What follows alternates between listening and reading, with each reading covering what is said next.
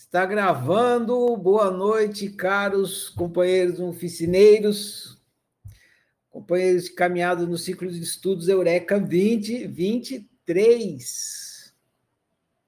Estamos aqui mais para mais um passo na nossa caminhada de autociência passo a passo.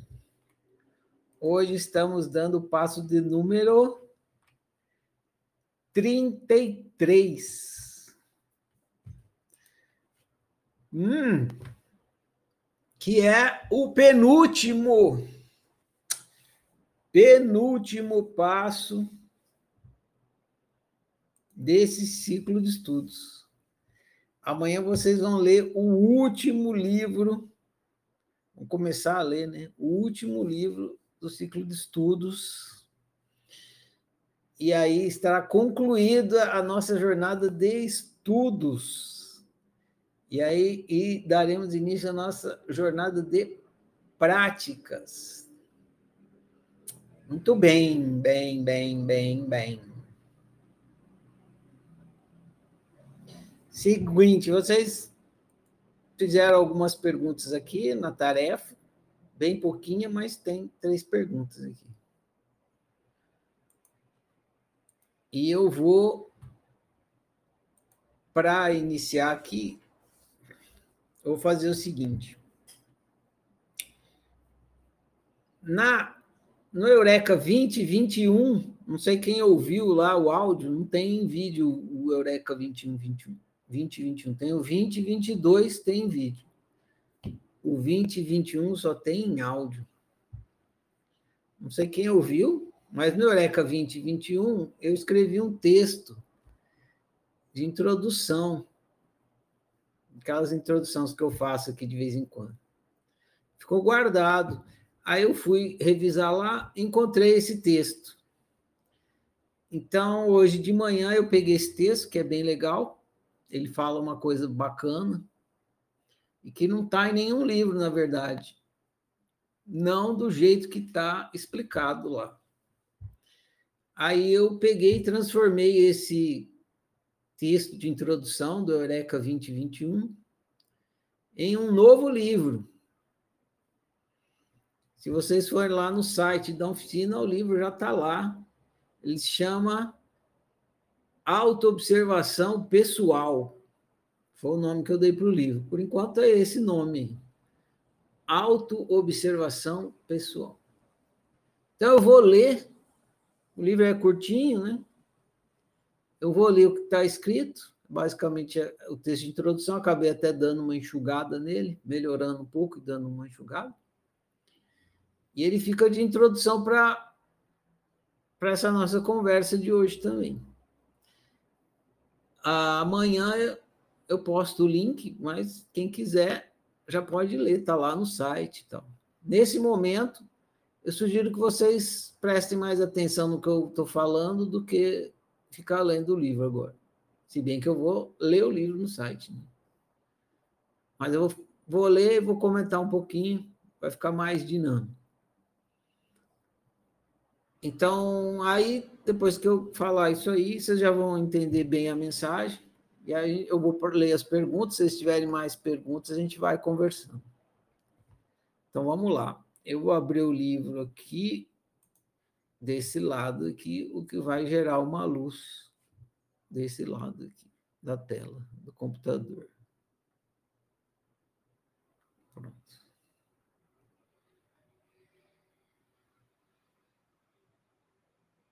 três então ele está dividido em capítulos. Eu vou ler o primeiro, eu vou lendo por capítulos. Aqui eu vou falar o título dos capítulos. O primeiro capítulo se chama Três tipos de autoconhecimento. Então dá um gole aqui na água.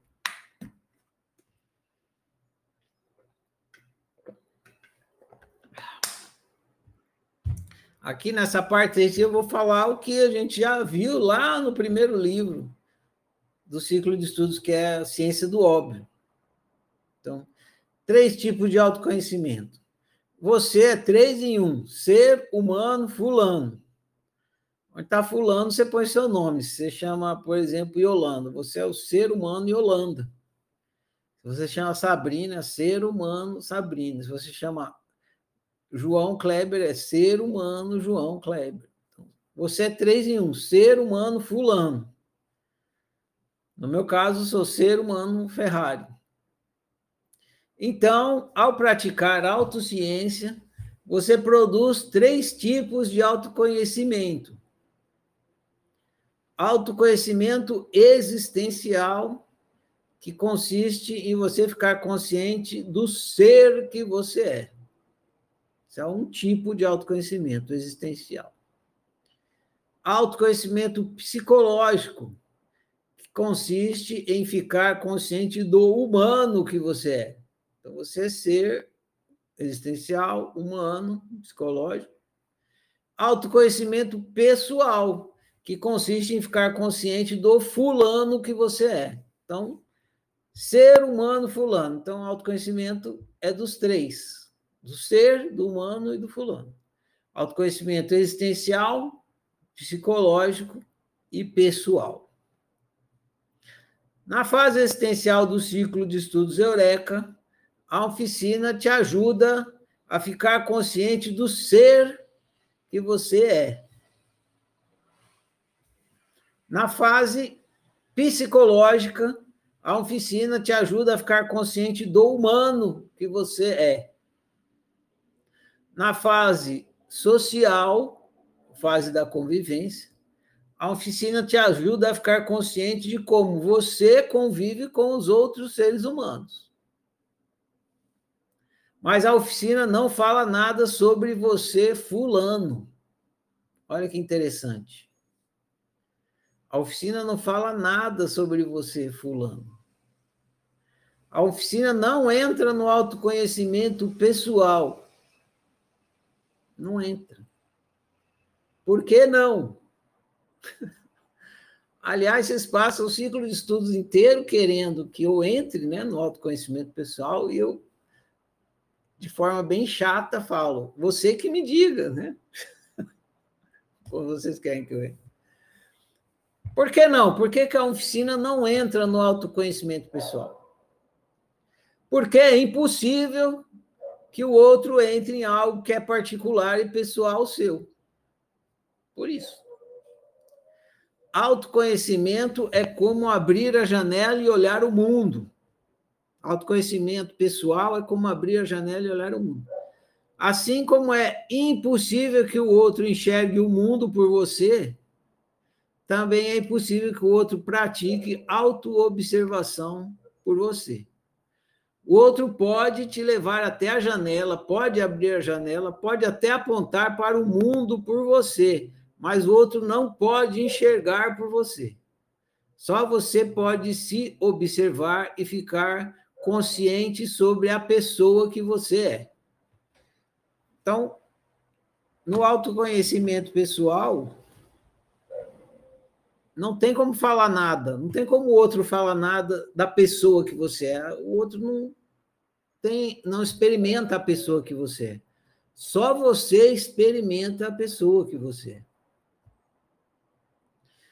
Autoconhecimento pessoal. É o outro capítulo.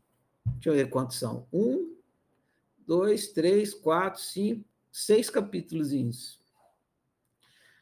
Autoconhecimento pessoal. Autoconhecimento pessoal é conhecer a pessoa que você é. Mas, mas, o que é a pessoa que você é? Atenção aqui. Então, muita atenção agora. A resposta é simples, mas não é simplista. Requer atenção e lucidez. Você é a pessoa que acredita ser. Vou repetir, tá? O que é a pessoa que você é? Você é a pessoa que acredita ser.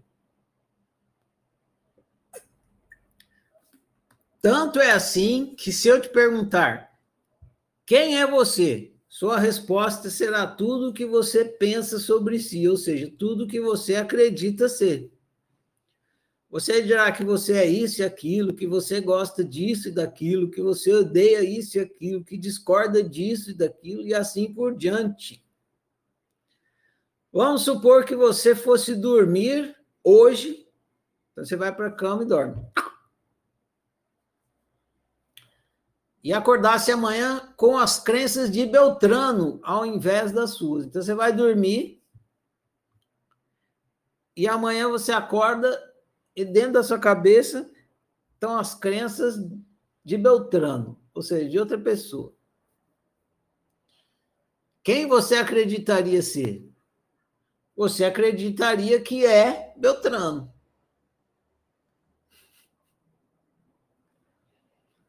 Não é?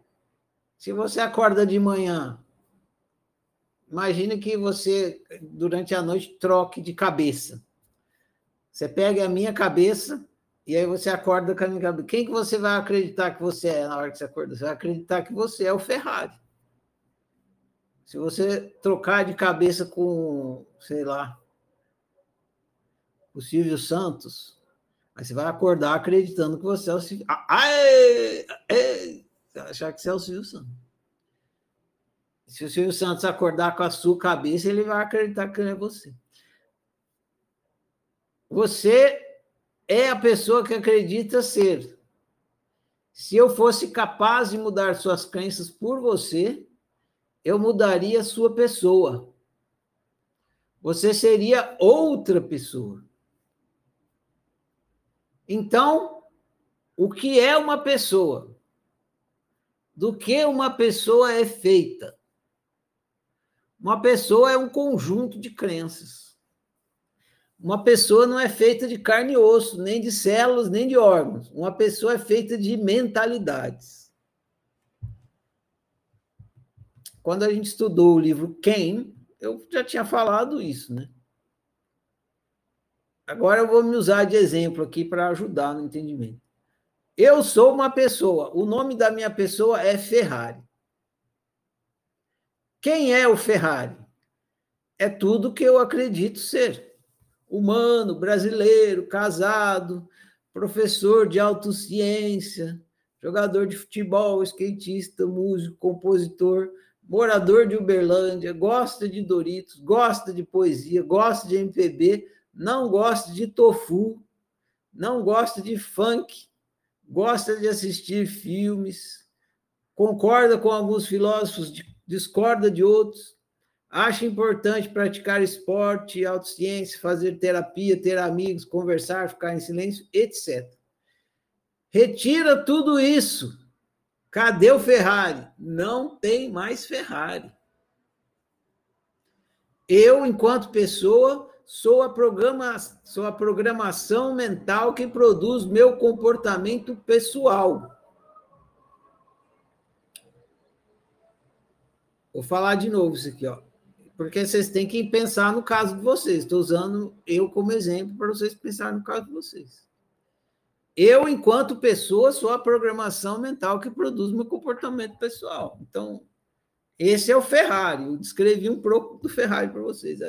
Aí a Ângela, isso, a Marinês, a Luísa, cada um aí com suas crenças, com sua programação mental. Entendido isso, o que é autoconhecimento pessoal no meu caso? Isso que é importante entender, já começar a ficar claro. O que é autoconhecimento pessoal no meu caso? Sou eu ficando consciente do Ferrari. Isso é autoconhecimento pessoal. Eu ficando consciente do Ferrari. No caso da Luísa, é, é ela ficando consciente da Luísa. Sou eu ficando consciente da programação mental que gera meu comportamento pessoal. Essa programação mental eu chamo de Ferrari. Então, sou eu ficando consciente do Ferrari.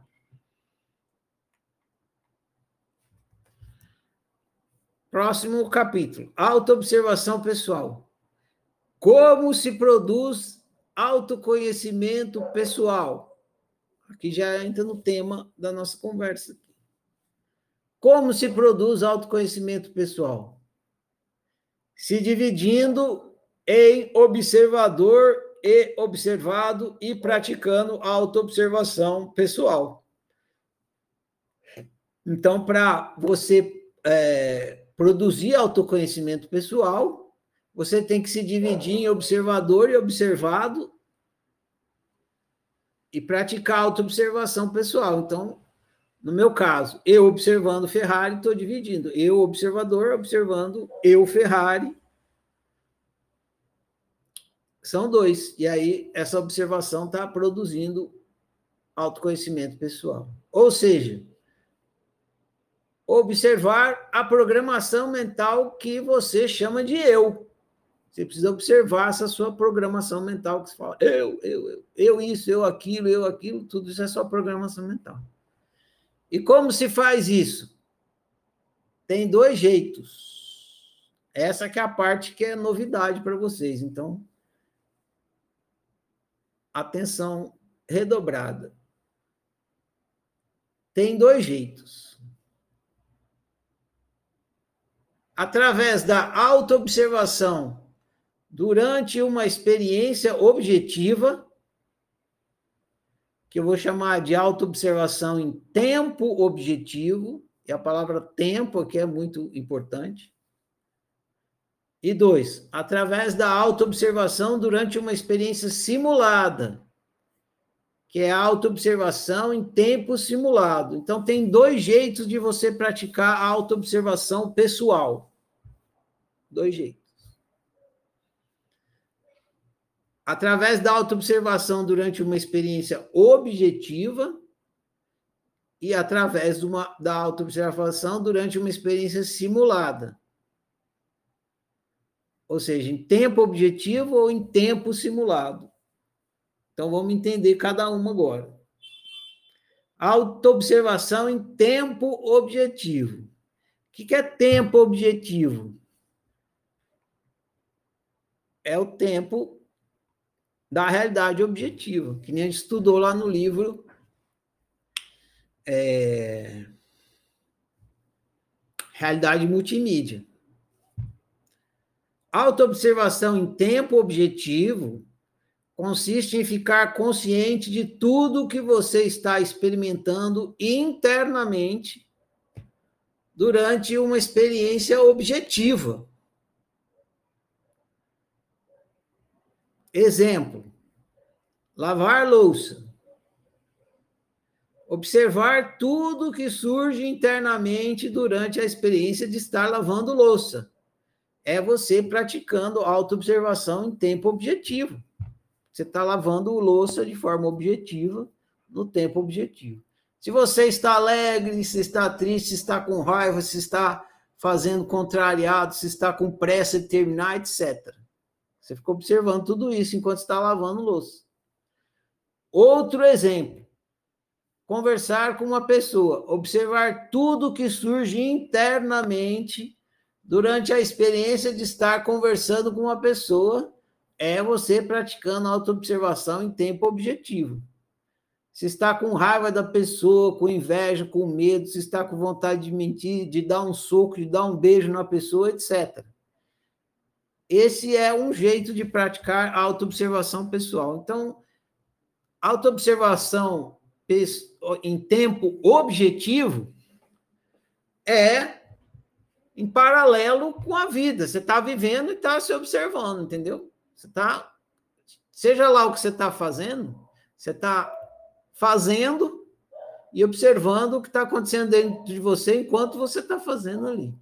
Você está escovando o dente, tá lá praticando autoobservação em tempo objetivo, tá? Foi, saiu de casa, tá andando na rua, tudo se tem observação, autoobservação em tempo objetivo. Agora, não é ficar observando ah,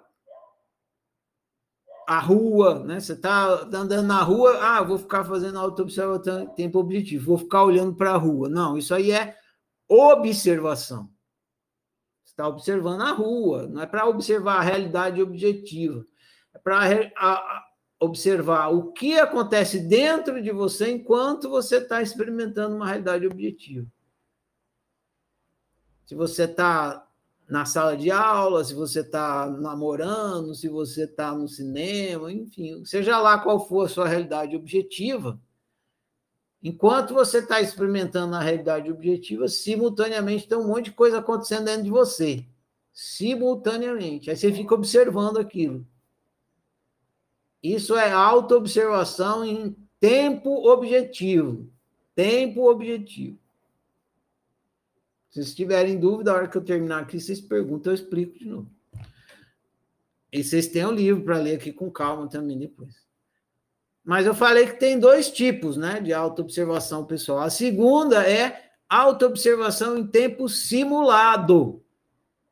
Então, autoobservação em tempo objetivo e em tempo simulado. Eu vou ler aqui, você vai ver, ah, é quase a mesma coisa. É. Só que não. Autoobservação em tempo simulado consiste em ficar consciente de tudo que você está experimentando internamente durante uma experiência simulada. Ou seja, uma experiência imaginada. Quando você está andando na rua, você está numa experiência objetiva, você está andando na rua. Quando você está imaginando que você está andando na rua, aí a experiência é simulada, não é objetiva. Quando você está lembrando que você entrou na rua, a experiência é simulada, não é objetivo. Então, por exemplo, autoobservação em tempo simulado. Lembrança ou imaginação de lavar a louça. Mesma coisa. Se você está lavando a louça, é, é tempo objetivo. Você está lavando a louça e tem um monte de coisa acontecendo dentro de você enquanto você está lavando a louça. Se você está imaginando, lembrando de lavar a louça, também tem um monte de coisa acontecendo dentro de você por causa da lembrança da imaginação. Aí você observa isso. Só que não é em tempo objetivo, é em tempo simulado. Por quê? A imaginação não funciona no tempo objetivo, ela funciona no tempo simulado. Lembrança ou imaginação de lavar a louça. Observar tudo que surge internamente durante a experiência simulada de estar lavando louça. É você praticando a autoobservação em tempo simulado. Se você está alegre, se está triste, se está com raiva, se está fazendo contrariado, se está com pressa de terminar, etc. Uma coisa. Outro exemplo. Lembrança ou imaginação de conversar com uma pessoa, mesma coisa. Se está conversando é objetivo, se está lembrando ou imaginando é simulado. Observar tudo que surge internamente durante a experiência simulada de estar conversando com uma pessoa é você praticando autoobservação em tempo simulado. Se está com raiva da pessoa, com inveja, com medo, se sente vontade de mentir, de dar um soco, dar um beijo na pessoa, esse é o segundo jeito de praticar autoobservação pessoal. Então, dois jeitos: em tempo objetivo e em tempo simulado. Agora vai se esclarecer melhor para vocês por que, que, eu, que eu discerni uma da outra, né? Porque aparentemente, ah, mas parece que é a mesma coisa. Na autoobservação em tempo objetivo, é isso que eu quero, que é preciso ficar claro.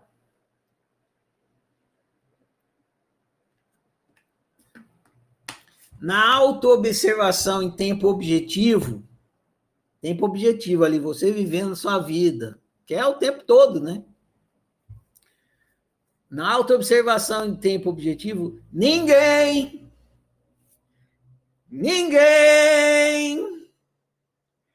ninguém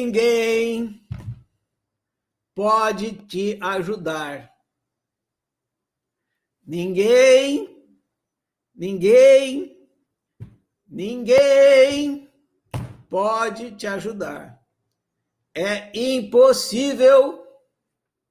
Você está sozinho e deve se observar enquanto age, pois o tempo objetivo não, pois no tempo objetivo não tem pause.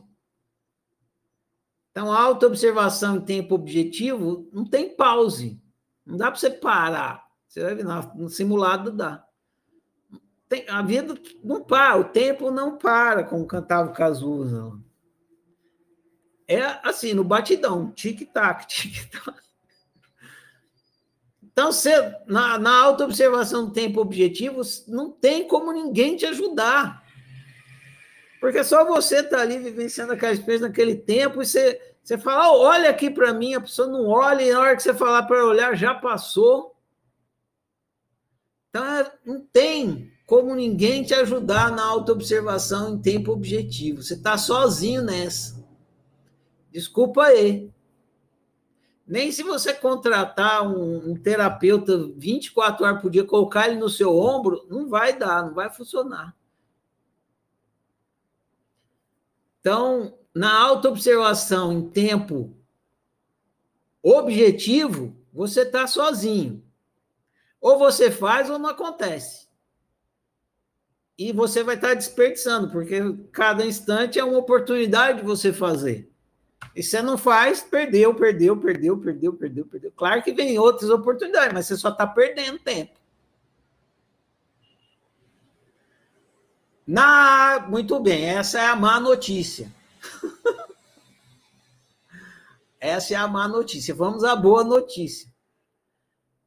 Na autoobservação em tempo simulado, que é quando você imagina ou lembra, você pode sim contar com ajuda alheia. E também pode observar repetida vezes a mesma cena, inclusive com slow motion e zoom, pois o tempo simulado permite isso. Então, perceba, se você está praticando a autoobservação na realidade objetiva, no tempo objetivo, não dá para você parar o tempo, não tem pause na vida. Não para. Agora, por exemplo, que eu acabei de falar agora há pouco, já foi, já passou. Então você tem que ficar ali, ela é igual um filme. Você tem que ficar ali assistindo o filme. Se o filme passou e você não observou, você perdeu o filme. Igual que você está assistindo televisão, que você dá aquela cochilada, bom, o filme vai embora, você nem sabe o que aconteceu. Então você ficar alerta ali, assistindo a sua realidade, é, tem a realidade objetiva acontecendo e tem um monte de coisa acontecendo dentro de você por conta do que está acontecendo na realidade objetiva. Você tem que ficar alerta ali. Não dá para dar um pause. Não dá para pedir, não dá para você contar para ninguém o que está acontecendo em tempo objetivo. Ah, você, você só conta o que já aconteceu um pouquinho. Você pode contar, ah, eu pisei num prego. Você só fala que você pisou num prego porque já é passado, você já pisou. Você não fala assim, eu estou pisando num prego. Se soubesse, você não pisava, né?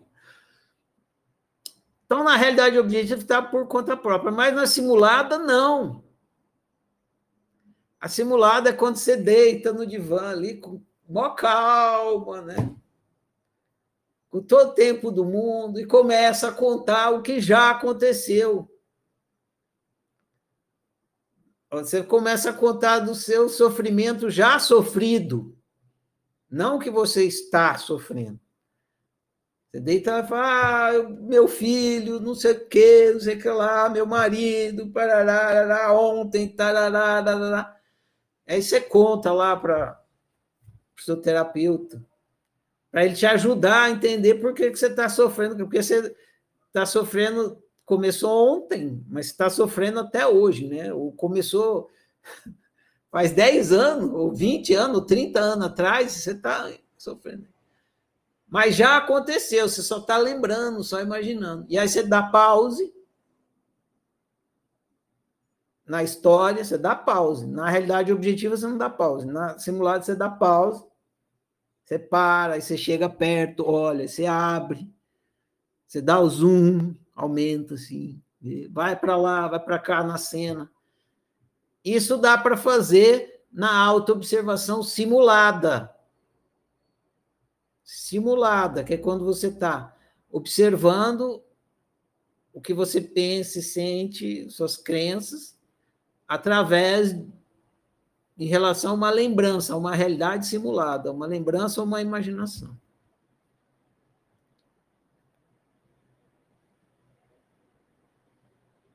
Agora, a outra, a segunda parte da má notícia. A prática da autoobservação em tempo objetivo,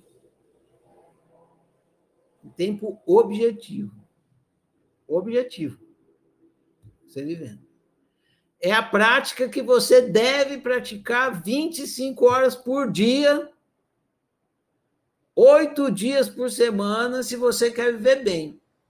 A do tempo objetivo, aquela que você está sozinha, que ninguém pode te ajudar. É essa aí que você tem que praticar. Autoobservação em tempo objetivo. Você está sozinho, não tem ninguém para te ajudar, mas é essa que você tem que praticar. Oito dias por semana, 25 horas por dia. Só que você ainda não tem prática em autoobservação em tempo objetivo. Então, vai parecer muito difícil no começo. E a eficiência será pequena. Para acelerar na aquisição da competência em autoobservação em tempo objetivo, você pode e deve praticar autoobservação em tempo simulado. Então, está aí explicado um dos benefícios de praticar autoobservação em tempo simulado. Ela te capacita e te deixa competente em fazer autoobservação em tempo objetivo, porque o principal é você fazer em tempo objetivo e não simulado. Faz, se você faz autoobservação em tempo objetivo, você não cai no buraco. Se você está fazendo autoobservação em tempo simulado, é porque você já caiu no buraco. Entendeu por que, que é, é o objetivo é, é conseguir fazer autoobservação em tempo objetivo? É para você não cair no buraco. Não precisa cair no buraco, mas para isso tem que estar tá praticando autoobservação em tempo objetivo. Só que você não tem prática, então o que vai acontecer? Você vai cair no buraco, e aí você pega a dor que você teve quando você caiu no buraco, vai lá para o seu cantinho da reflexão, ou no divã, sei lá o quê, e faz a sua prática de autoobservação em tempo simulado. Mas não para ficar a vida inteira fazendo autoobservação em tempo simulado, não, para conseguir desenvolver uma competência que te capacite a viver 25 horas por dia, 8 dias por semana, em autoobservação objetiva, tempo objetivo. É, em algum momento eu já falei, está em algum livro, sobre a medicina preventiva e a medicina curativa. É isso, estou falando com outras palavras. Autoobservação em tempo simulado é medicina curativa. Você só vai praticar medicina curativa quando você já está doente. Senão, você, como é que você vai se curar se você não está doente? Então, a medicina curativa pressupõe que você já ficou doente. Você já pegou Covid. que adianta usar máscara se você já pegou Covid? A máscara é medicina preventiva, é para você não pegar Covid. Então é isso. Autoobservação em tempo objetivo é para você não pegar Covid, para você não cair no buraco, para você não entrar no jogo do controle, para você não entrar no altruísmo, para você não entrar no mal viver. Só que você não tem prática. Então, no começo é normal que você caia no buraco, que você só vá praticar medicina curativa. Toda hora você cai no buraco, você vai lá se curar, botar band-aid, passar metiolate e tal. Só que cada vez que você está praticando a medicina curativa, você está se capacitando para a preventiva. Cada vez que você pratica autoobservação em tempo simulado, você está se capacitando para praticar autoobservação em tempo objetivo. Muito bem. Finalizando aqui, último parágrafo toda e qualquer terapia de análise psicológica, com ou sem a ajuda de um analista, é você praticando autoobservação em tempo simulado. Vou ler de novo com calma, para vocês captarem. Toda e qualquer terapia de análise psicológica. Então, toda e qualquer, sem restrição, toda e qualquer terapia de análise psicológica, com ou sem a ajuda de um analista, então você está fazendo lá no, sei lá, no seu psicólogo, seu terapeuta, seu analista, ou não, você está fazendo sozinho, com um livro, sei lá. Seja qualquer uma, com ou sem analista, com ou sem a ajuda do outro, é você praticando autoobservação em tempo simulado. Se você tem condições financeiras de fazer terapia com um analista experiente e competente, se você tem essa condição, recomendo que faça. Não é? Deixa de comer um chocolate, pronto, já paga. Não, não, é, não dois chocolates. Se você não tem condições financeiras, você pode fazer sozinho, acessando a página de práticas do site, no site da oficina. Só ir lá, acessar. Tem as práticas lá para você fazer sozinho. É tipo um tutorial para te ajudar. Ou praticando, ou participando do grupo de práticas. Então, se você não tem dinheiro para pagar um terapeuta, para fazer autoobservação simulada, você pode fazer acessando o site da oficina e, e acessando as práticas. Ou então participando do grupo de práticas. Ambos são meios gratuitos. Então, tanto, o site como o grupo de práticas são gratuitos. Vai, você não vai precisar de condição financeira, só vai precisar de um celular e internet. Porque acontece tudo online. O único requisito para participar do grupo de práticas, no caso, se você quer participar do grupo de práticas da oficina, é já ter feito o ciclo de estudos Eureka, que também é gratuito. Então, o grupo de práticas é gratuito, está à disposição, mas não, não dá, se você está assistindo aí e não sabe do ciclo de estudos, não tem como você entrar no grupo de práticas se você não fizer o ciclo de estudos uma vez, pelo menos.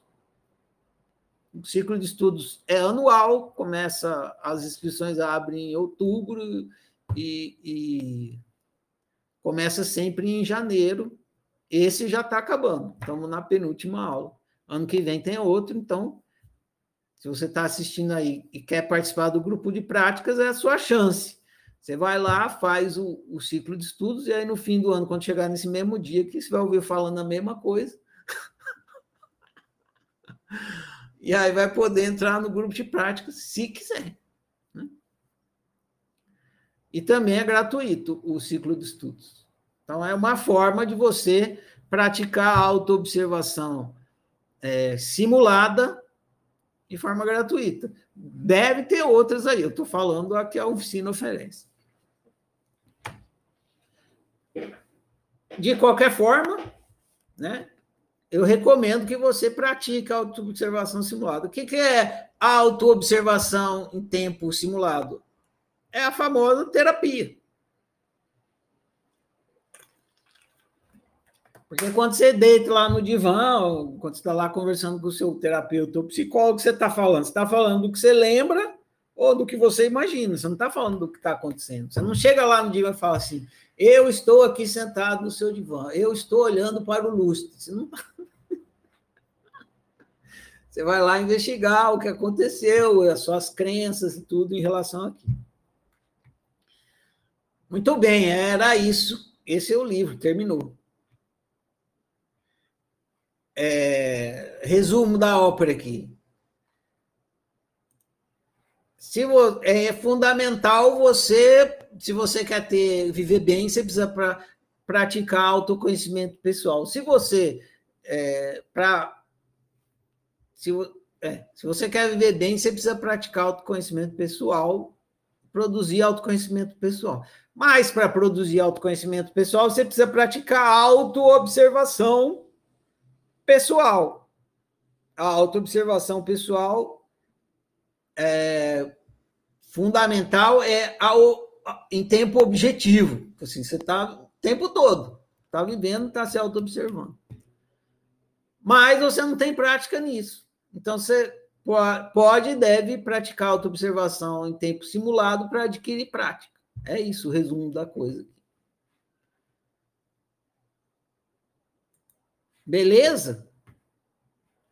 Alguém tem alguma pergunta sobre isso? Ou alguma pergunta qualquer? Só levantar a mão aí.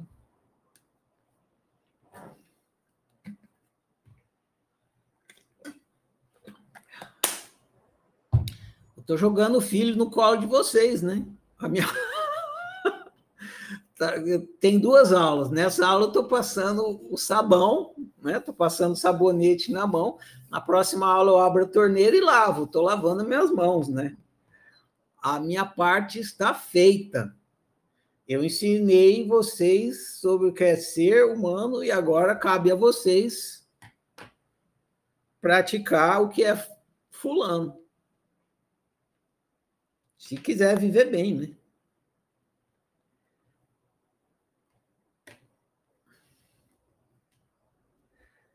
Opa! Espera aí, Lúcio, que eu tô tava desenroscando o fio do, do fone de ouvido. Pronto. Agora está no fone de ouvido. Pode falar, Luiz. E aí, Ferrari, boa noite, como é que você está? Tranquilo, Luiz, e você? Tudo certo. Pô, Ferrari, essa blusa preta passa um tom de elegância, é só um comentário que eu queria fazer. É, é mas enfim. ela combina com o cabelo grisalho, né? Eu acho muito massa cabelo grisalho. Acho bonito, enfim. Uhum. Então, Ferrari, o que eu ia perguntar foi do que tu acabou de falar, principalmente dessa questão aí de estar tá fazendo uma auto-observação uh, na realidade objetiva. Porque, assim, eu não tenho prática e, aparentemente, a impressão que me dá é, tipo assim, a pessoa meio que descola da realidade, entre aspas, e fica um pouco aérea no que está acontecendo, ou não. Não, não, é o contrário. A pessoa cola totalmente na realidade e fica totalmente ligada no que está acontecendo. Só que ela fica ligada na no que está acontecendo dentro dela também, que é o que geralmente passa desapercebido. Você, então você fica ligado ali, vendo o que está acontecendo, e você fica muito ligado na sua experiência interna, emocional e, e psicológica em relação ao que está acontecendo. Entendi. Agora, assim, pensando num caso prático, é porque para mim isso não é uma obviedade, isso que você está falando. Mas vamos supor que eu estou fazendo uma prova ali que eu estou mega concentrado. Eu preciso aí, daquela. Um caso prático de hum. realidade em tempo objetivo. E que eu não só... vou, assim, me desconcentrar do que eu estou fazendo. Peraí, calma, presta atenção. Para você ter um exemplo prático de autoobservação em tempo objetivo, só tem um jeito. Observar o que você está pens... tá pensando e sentindo agora. Porque qualquer coisa que for diferente do que você está pensando e sentindo agora já não é em tempo objetivo. Entendeu? Entendi. Nossa, Entendi, você está conversando comigo. Você está conversando comigo. Isso é o que está acontecendo agora. Então, você só consegue praticar auto-observação em tempo objetivo em relação a essa experiência aqui, que é a experiência objetiva. Então, eu estou falando aqui com você e você deve, ao mesmo tempo que você está me ouvindo, prestar atenção no que está acontecendo dentro de você enquanto você está me ouvindo.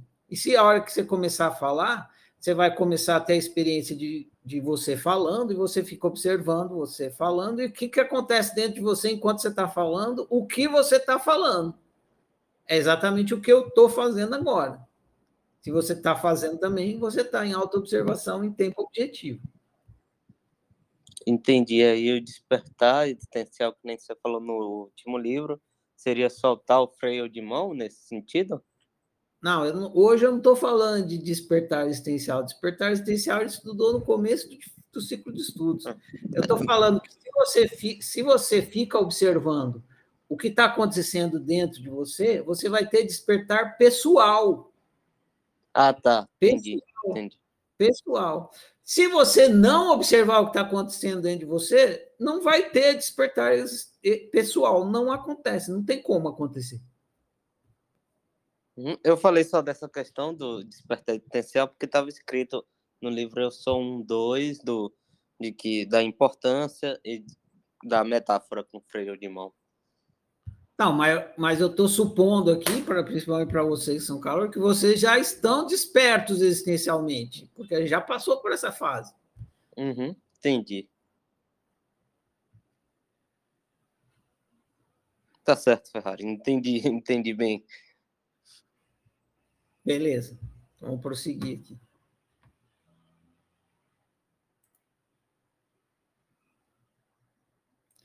Para mim, vocês já são iluminados. tudo, tudo iluminado aqui. Vamos para a Sabrina, depois para a Jéssica. Diga, Sabrina. Oi, Ferrari. É, com relação à a, a, simulada, né? É, eu acho que porque você falou que seria é, relativo à, à terapia. Eu acho que seria relativo ao que a terapia deveria ser, né?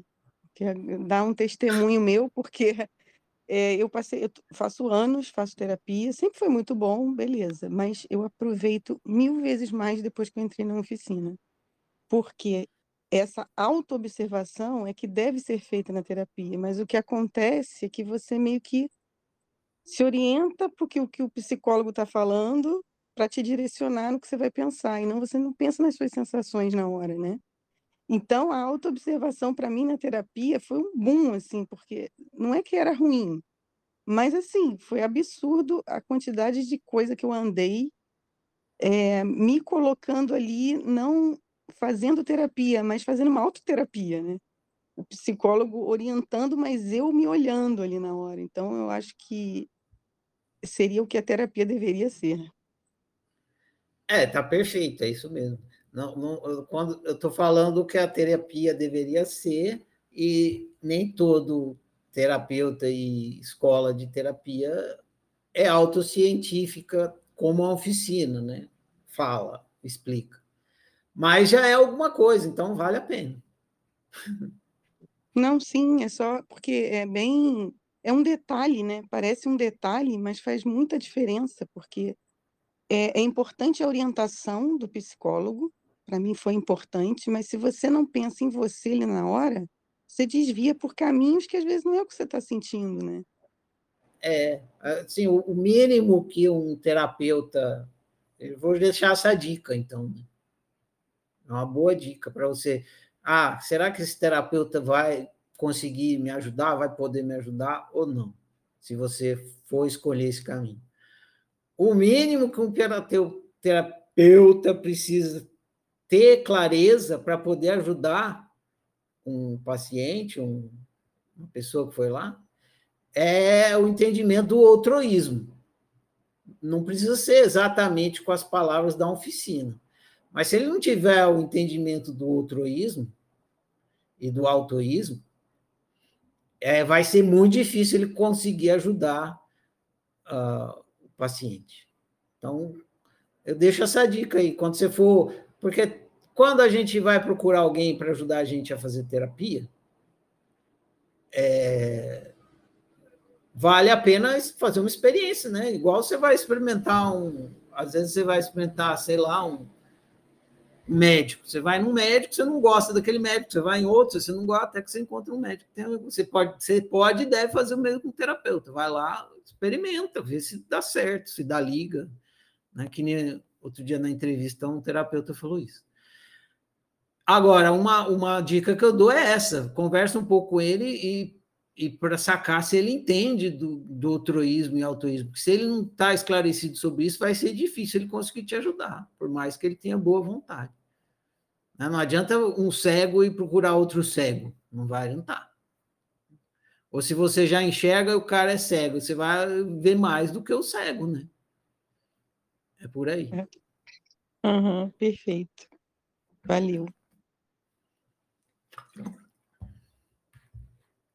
A Jéssica desistiu. Desistiu! Jéssica, bunda mole. Não, Ferrari, eu sou bunda dura. Aqui, ó. Levantei a mão de novo. Fala, Jéssica. Bunda dura! Olá, é Cleópatra. Deixa eu te contar. Tô bunda dura. Aê! Bunda dura! Bunda dura! Bunda dura! Eu ia. Eu, eu fui contemplada com o Luiz. Ele você foi explicando melhor depois para ele. Eu fiquei com dúvida, mas você logo se esclareceu, eu entendi. Eu, eu tinha ficado com dúvida de como que eu ia conseguir, conversando com, né, com você, por exemplo, sentir durante a conversa, prestar atenção nisso, no pensamento que vem, tudo ao mesmo tempo. E, e aí eu lembrei de algumas vezes que eu não consegui, e aí eu falei, ah, não é possível. Só que aí na hora que você foi falando, com o Luiz, faz daí agora. E foi fazendo, eu, eu consegui entender o que eu estava sentindo, consegui praticar. Falei, ah, então é possível sim, dá pra.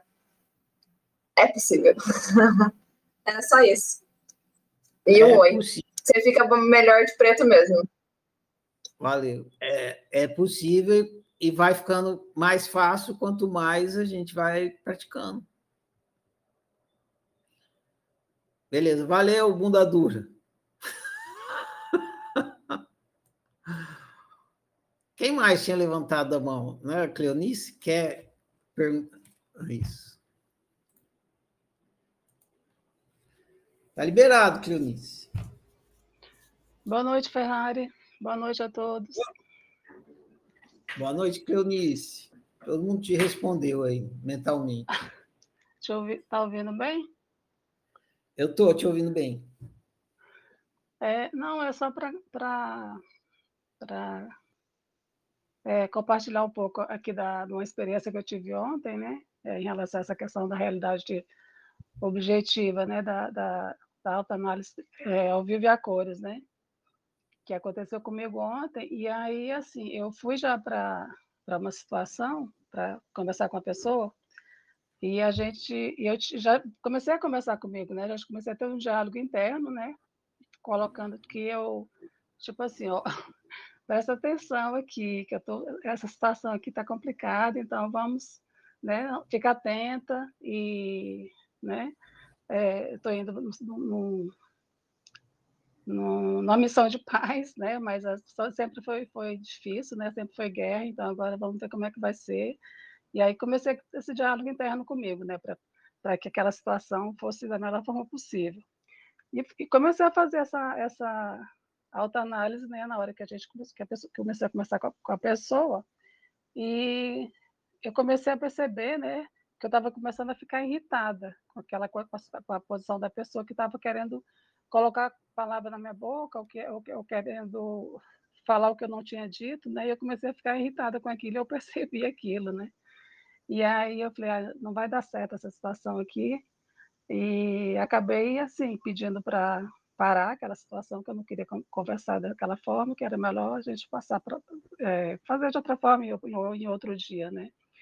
E, e, aí quando, quando eu saí dali eu estava assim irritada, né, e chateada porque eu não tinha conseguido, né, ter o controle, né, como, como você falou, cair no buraco de novo, né?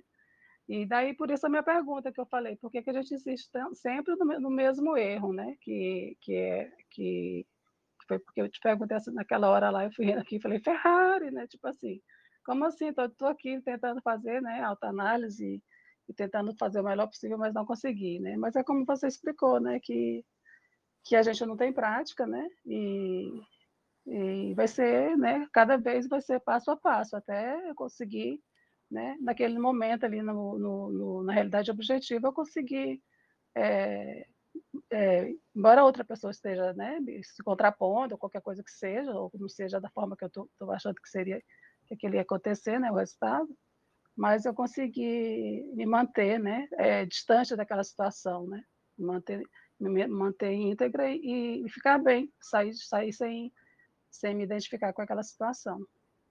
É isso. Valeu demais, Clarice. É isso aí.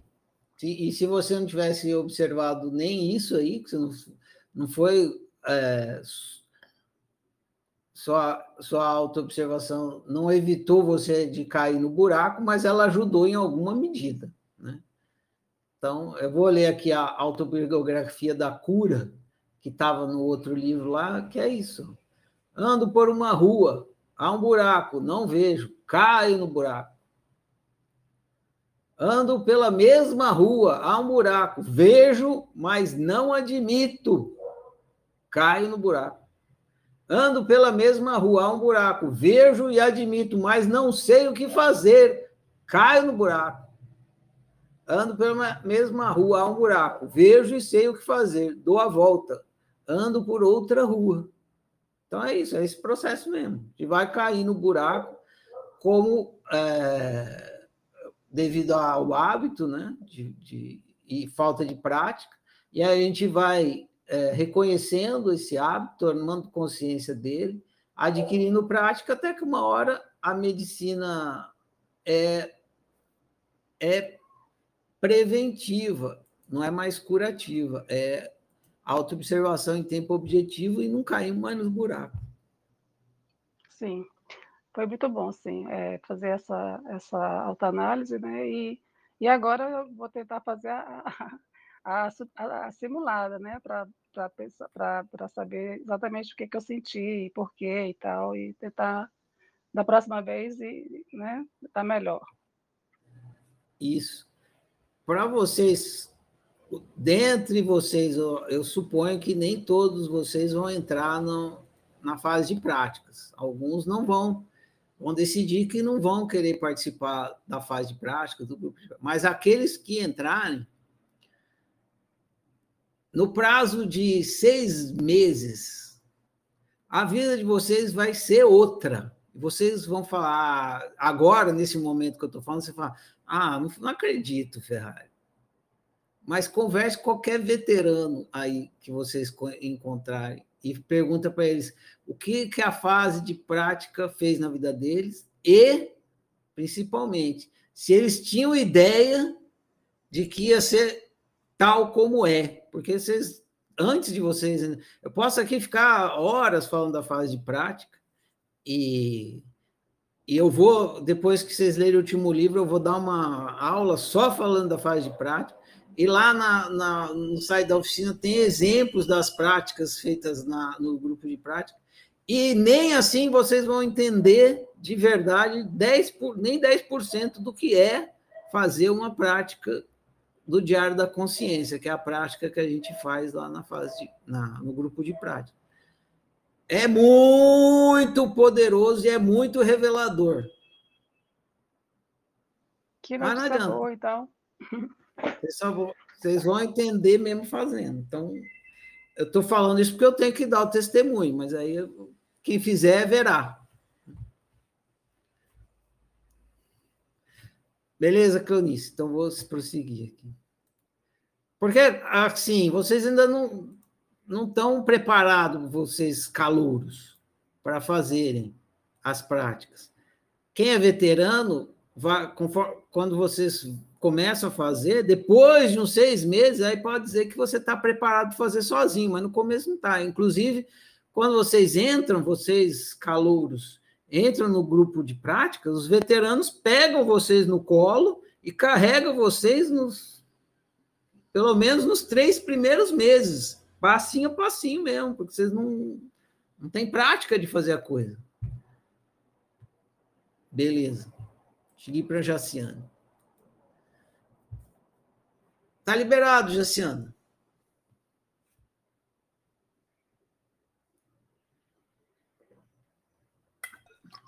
Olá, professor. Boa noite a todos. Deixa Boa eu noite, tentar. Eu tenho uma pergunta. Bom, é, eu tenho uma pergunta. Deixa eu ver se eu consigo me fazer entender. esse texto aí que você citou agora, né, do buraco. A pessoa, normalmente, quando está com problema de convivência, é, muda de ambiente,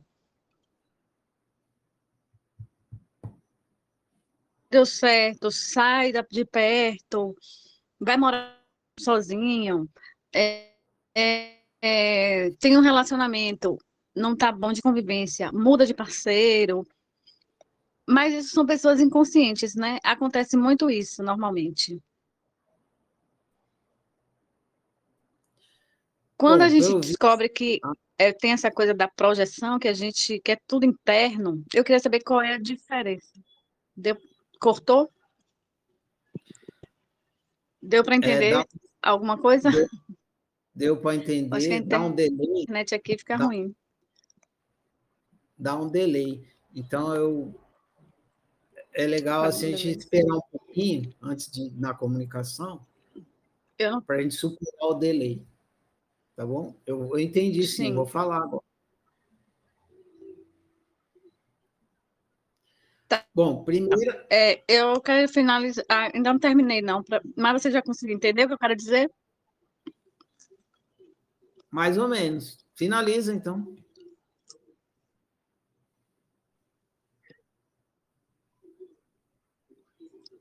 Então, é isso. Essa questão do buraco, por exemplo, aí você fala, eu vi o buraco, ou não, passei por um buraco, não vi o buraco. Então, vamos dizer, estou com um problema de relacionamento, né, convivência, com quem quer que seja. Então, é como se eu tivesse não vendo o buraco. Depois eu vejo o buraco, mas não, né, é, não quero aceitar o buraco. Não quero, aí depois eu não quero, é, não sei o que fazer com o buraco. Depois eu sei o que fazer com buraco, então eu mudo de, de caminho, né? Muda a rota. Aí, o que é que acontece? É, dizem, né? Espiritualista, que a gente é tudo interno, não tem nada fora.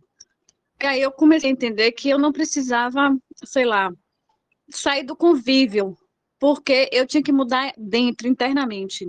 Mesmo assim, continuou desconforto, como se eu estivesse vendo o buraco, mas sem saber o que fazer com o buraco, porque aí quando você fala assim, volta para aquela coisa de estar tá inconsciente, mudar de, de, de ambiente, de tudo. Essa coisa ainda eu não entendo bem. Eu acho que na prática vai ficar mais claro. Sabe, essa coisa da projeção do que está dentro, do que está fora, né? Se, tipo, se eu não mudei de, de mentalidade, eu posso rodar o mundo e morar no Japão para me afastar de alguém que eu não queira conviver porque está ruim a convivência, mas vou continuar encontrando pessoas que vai me trazer aquelas mesmas situações, entende? Quando você terminar, fala assim, terminei, porque aí eu sei que você terminou, aí eu começo. Terminei. Terminei. Beleza. No, no, quando os caras estão falando de rádio amador, eles falam assim: câmbio, desligo. Esse câmbio é para saber que a pessoa terminou, mas fala câmbio, não fala terminei.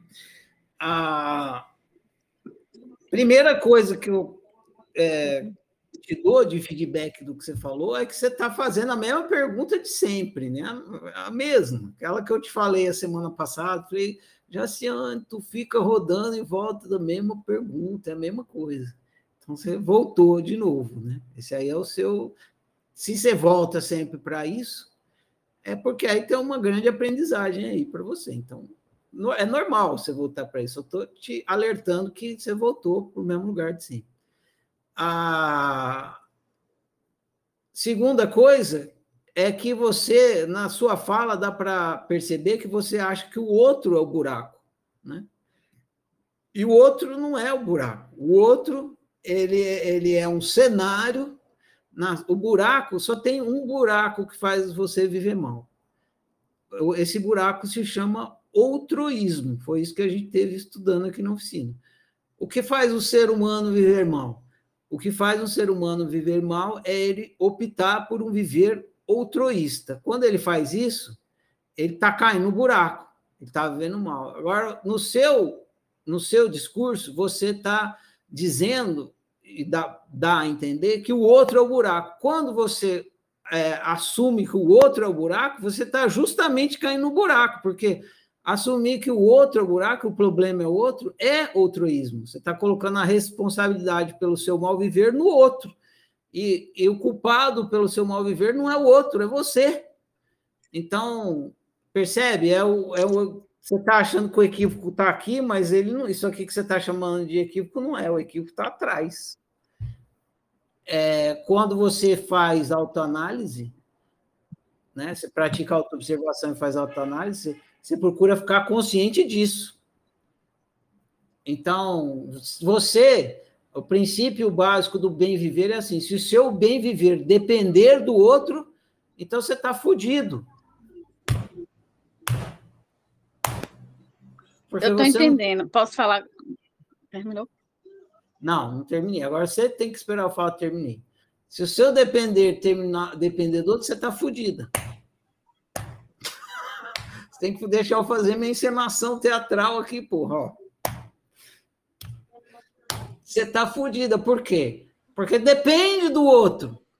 Você não tem autonomia. Seu, seu bem viver não pode depender de Porra nenhuma, de nada, nem do outro, nem do, nem do outro mosquito, nem do outro parede, nem da outra pessoa, nem de nada. O bem viver.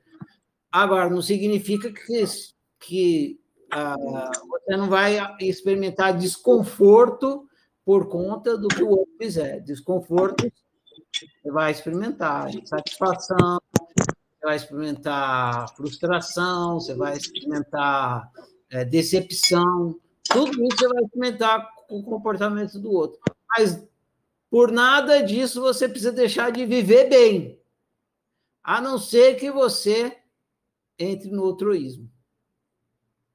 Terminei.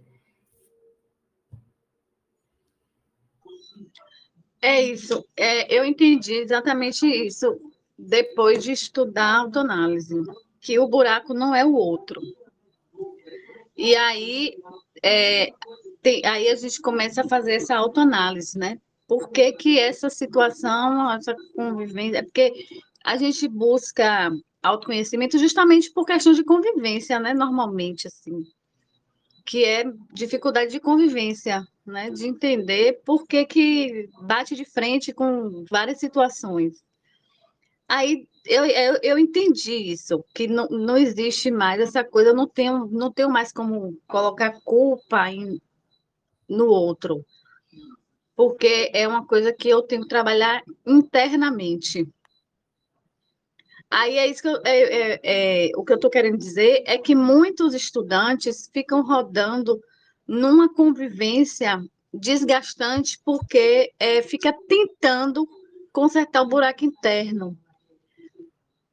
Sendo que, às vezes, para consertar o buraco interno, precisa como se fosse, sei lá, uma distância saudável.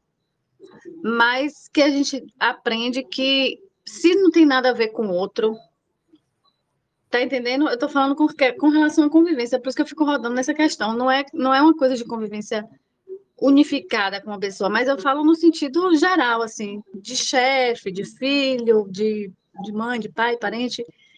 Eu faço, estou fazendo muito autoanálise, né? O que é que está me, diz, me traz um desconforto em cada cena, né, no meu dia a dia.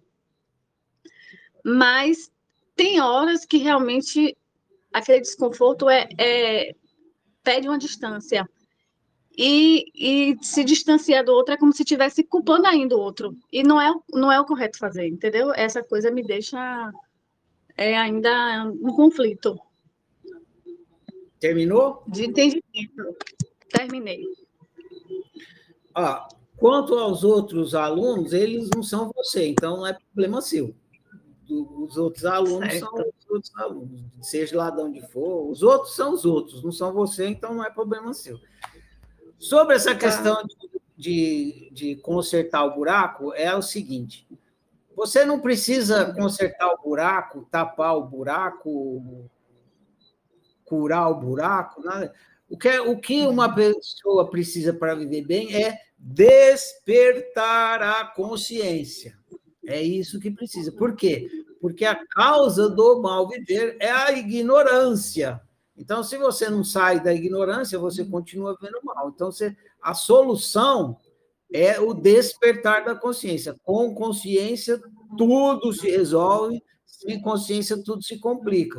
Então, a autoobservação que a gente deve executar durante a convivência com as pessoas é para despertar a consciência, porque o que é que está acontecendo ali que a gente não está vendo, mas está acontecendo e está fazendo de viver mal. Então é isso. A hora que você desperta a consciência, tudo se resolve pelo poder da consciência desperta. A uhum. consciência desperta explica, ó, ela, a consciência desperta, fazer o exemplo, né? A consciência desperta, desperta, ela, fa, ela vem na sua orelha e fala: Jaciane, deixa de ser burra, olha o que você está fazendo, percebe como isso aí é o que está Aí você fala, é mesmo minha consciência, agora você para de fazer a besteira que está fazendo imediatamente, porque uma consciência desperta não volta a dormir. Então, você despertou, você não faz mais aquela besteira. Então, o, qual é o caminho para a cura, para a solução? É o despertar da consciência. Mas como que se desperta a consciência?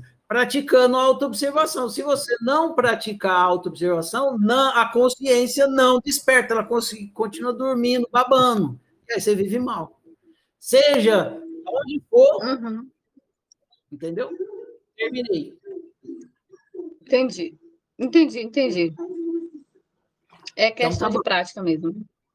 Obrigadinho. Isso, claro.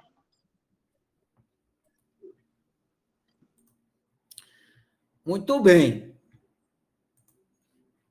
Temos duas perguntas aqui. E eu vou para as duas perguntas. Quem tiver mais perguntas que derivar disso aqui ou de qualquer outra coisa, fica à vontade. É, eu vou chamar a bunda dura. a próxima, a Jéssica. Tem uma pergunta sua aqui, Jéssica. Está aí ainda? Está aqui, ó.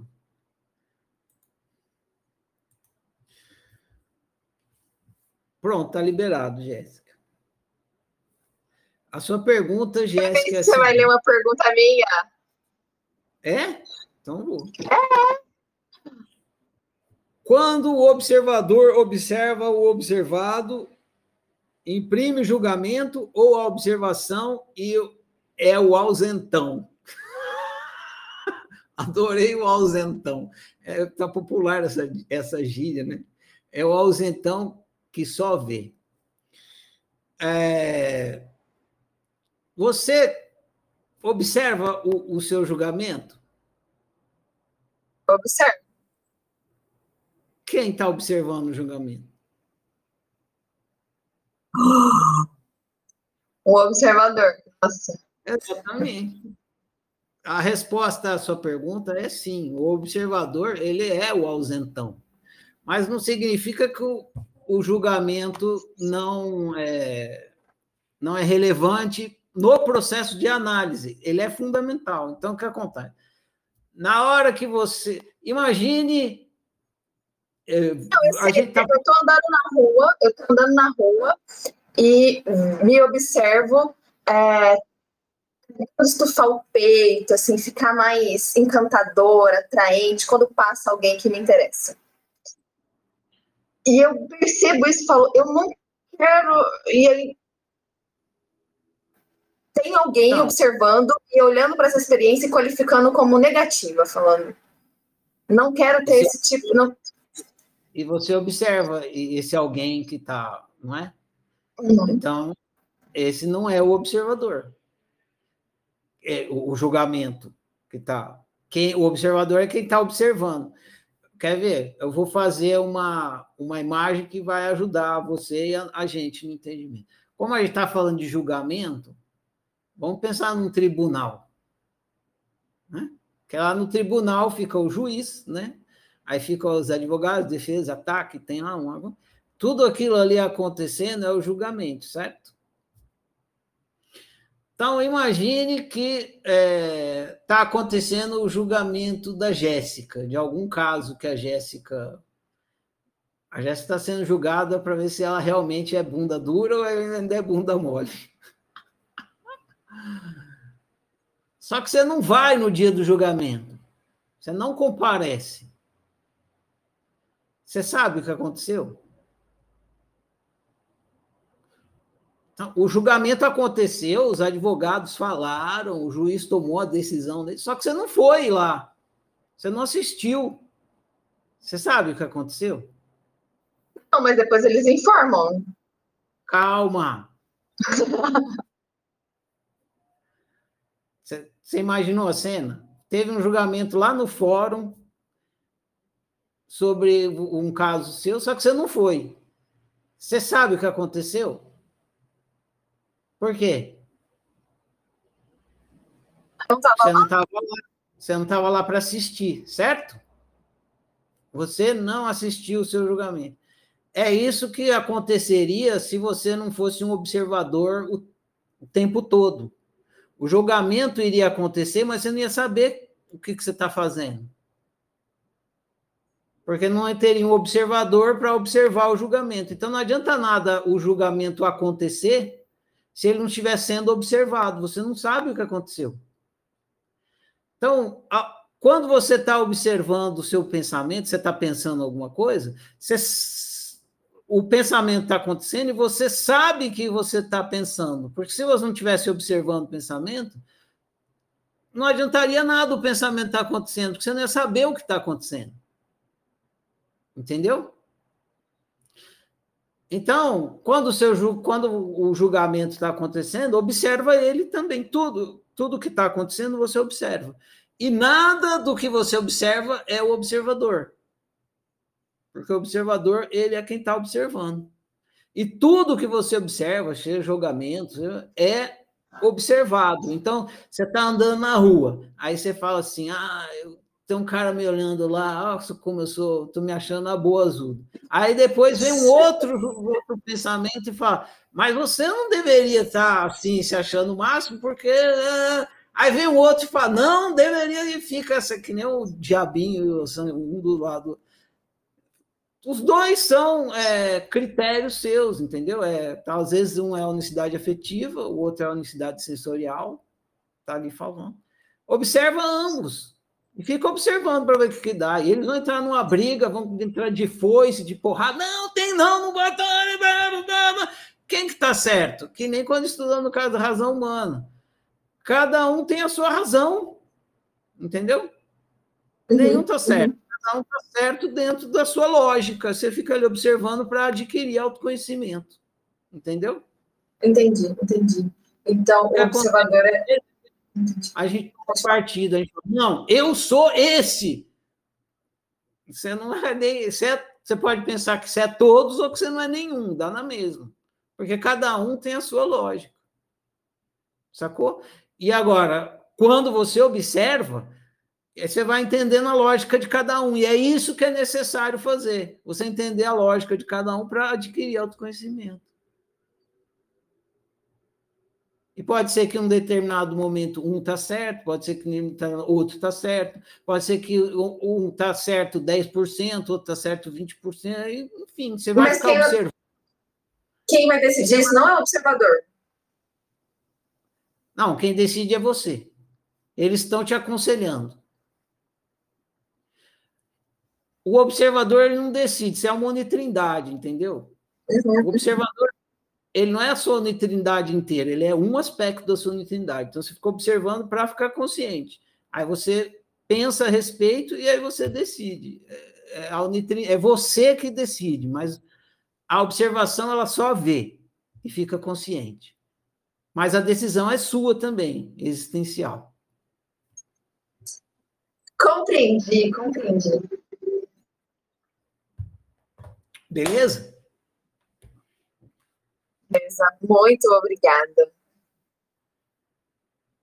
Então, tamo junto. Prossigamos. Yolanda! Essa canção é mais que mais que uma canção. Yolanda! Liberado, Yolanda. Tudo bom, Yolanda? Olá. Tudo jóia, e você?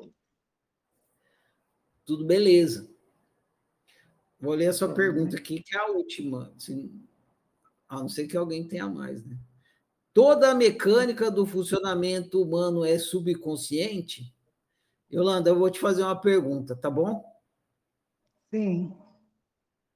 Yolanda, toda a mecânica do funcionamento humano é subconsciente? Então, às vezes parece que sim, às vezes não. Às vezes É parece que a exatamente gente vê tudo acontecendo.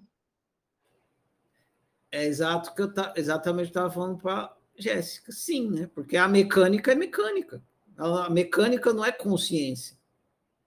Então, é a mesma coisa que você fala assim: ah, toda a circulação sanguínea é subconsciente? Sim, porque a circulação sanguínea não tem consciência, ela só circula no, sangue, no, corpo.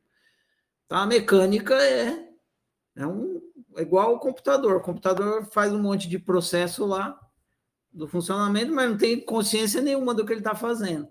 Então, você é a consciência que fica consciente da mecânica do funcionamento humano. Quando você olha para uma determinada mecânica, você está ficando consciente daquela mecânica, mas a mecânica em si não tem consciência nenhuma. Sim, mas eu falo, o processo acontece, é, não é inconsciente, é subconsciente. Acho que dá na mesma, Ah, né? É, o processo acontece, o melhor jeito de você pensar é automaticamente. Agora, quando você olha para ele, aí mesmo ele acontecendo ali, automaticamente você toma consciência dele. E por você tomar consciência, você pode alterar aquela, aquele automatismo, entendeu? Imagina que você está fazendo é, vitamina e você liga liga liga o liquidificador. O processo ali acontece automaticamente. Vai bater as frutas que você colocou no liquidificador. Agora, se você fizer isso conscientemente, você pode colocar no, na velocidade 1, 2, 3, 4, 5. Entendeu? Você, você vai conseguir afetar o processo. Se você não fizer, vai acontecer do jeito mecânico que está acontecendo. Entendi, beleza. Então é só quando a gente olha mesmo, e nem é todo o processo que a gente vê também, né? Assim, Exatamente. é. Você vai olhar Tem pelo buraquinho da fechadura. Mas você queira ver, a- as frutas batem ali, brrr, e você não vê nada, só vê o suco pronto. Exatamente. Você conseguir ficar cozinhando um pouquinho já está ótimo. Tá ótimo. Tem mais outra pergunta? Não, não tem mais nenhuma. Você tem mais alguma?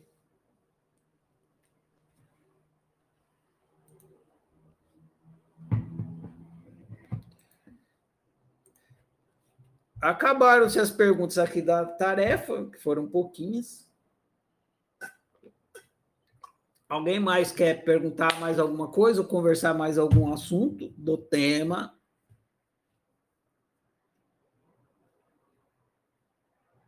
Não?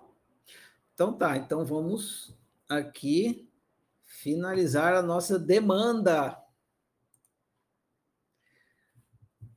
Vocês, então, falei, vocês ouviram aqui nessa introdução um livro novo que está lá no site, recomendo vocês dar uma lida.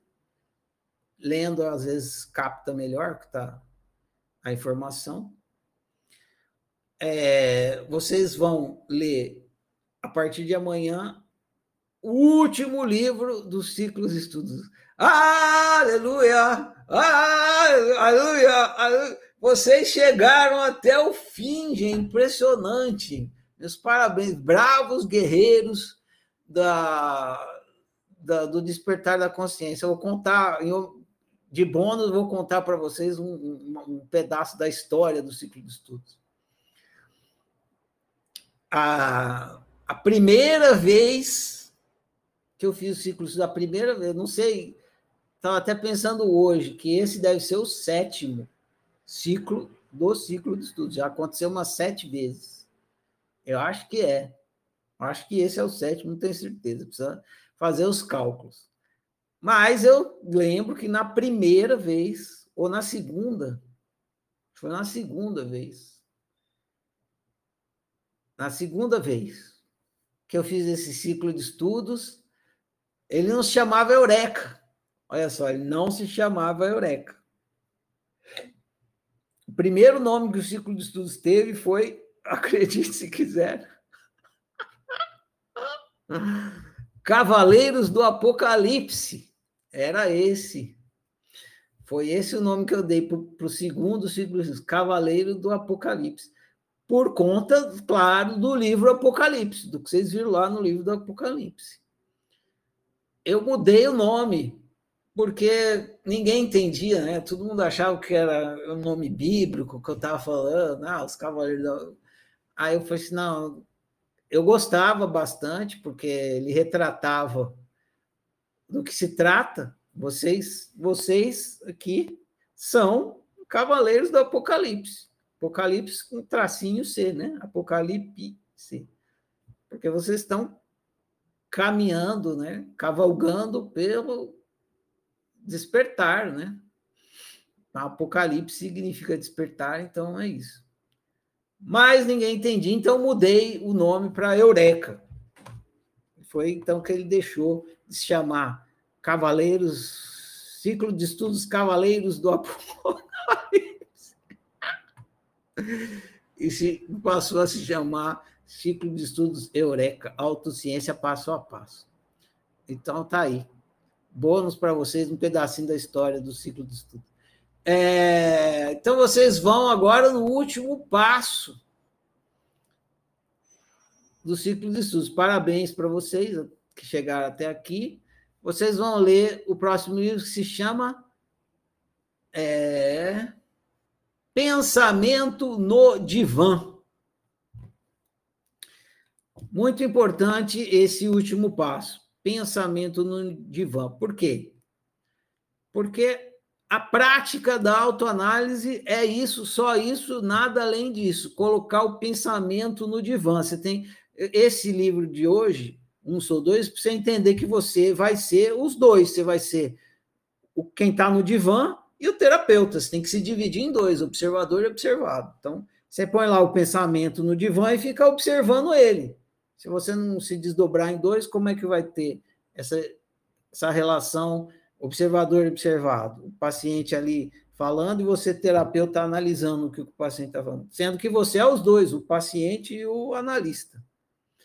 Então, agora que você já está esclarecido que é assim, observador observado, você é os dois ao mesmo tempo, aí você vai entender o que, que é esse processo de análise, que é botar o pensamento no divã e analisar o pensamento, as crenças, que nem eu falei hoje.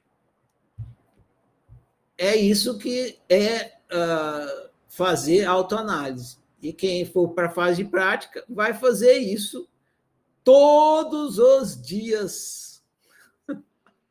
Depois eu explico mais para vocês como é que vai funcionar a fase de prática, para vocês decidirem.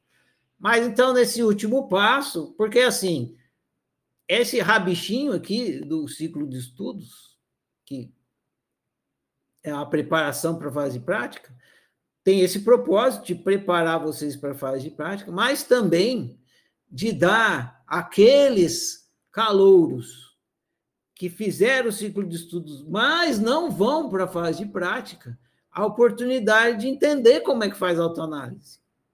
É, não vai para a fase de prática, mas tem um rabichinho aqui de uma explicação de como é que faz autoanálise.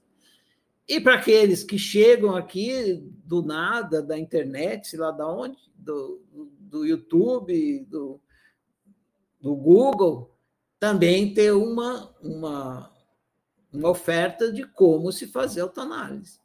Então, assistindo a aula gravada, a pessoa já entende um pouquinho, já pode fazer, já está disponível esse benefício para ela. Então é isso. Então vocês vão é, ler o livro Pensamento no Divã, e aí a gente vai ter a nossa última aula, e depois da última aula, que vai ser na terça que vem, a gente vai vai ter a última aula do ciclo de estudos, aí vai ter mais uma onde eu vou responder todas as dúvidas de você. Vou explicar como que funciona a fase de prática, desse, responder todas as dúvidas de vocês sobre a fase de prática e, e fazer uma convocação para ver quem está interessado, e aí eu vou iniciar o processo com os interessados. Beleza? Então tá, gente, vou falar a declaração e vai ficar encerrada essa nossa conversa de hoje. Eu honro e celebro eu, eu honro e celebro você, eu honro e celebro nós, eu honro e celebro a minha diferença, eu honro e celebro a sua diferença, eu honro e celebro a nossa diferença. Eu sou outro você, você é outro eu, nós somos todos e cada um. Por isso, toda forma de exclusão e desrespeito que me chega de mim não passa. Eu sou por minha unicidade, eu sou por sua unicidade, eu sou por nossa unicidade. Que o meu viver confirme as minhas palavras e assim seja. Boa noite, prossigamos.